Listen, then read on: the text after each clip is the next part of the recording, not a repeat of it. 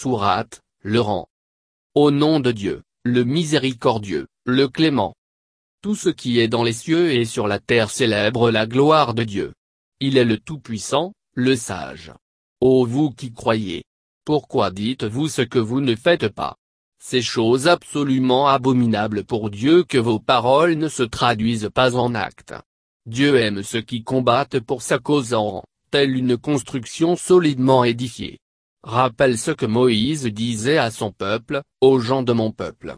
Pourquoi me faites-vous du mal, alors que vous savez que je suis le messager de Dieu envoyé vers vous?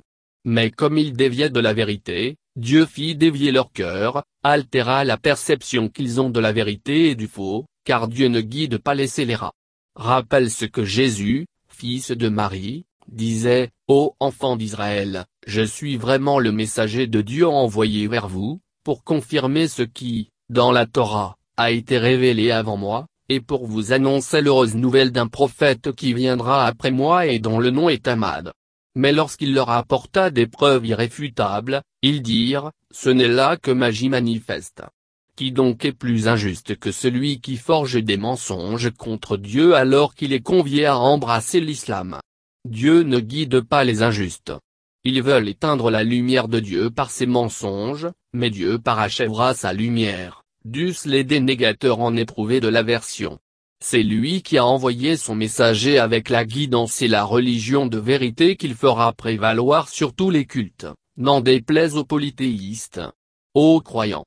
Vous indiquerai-je une occupation, une activité, qui vous sauvera d'un châtiment douloureux?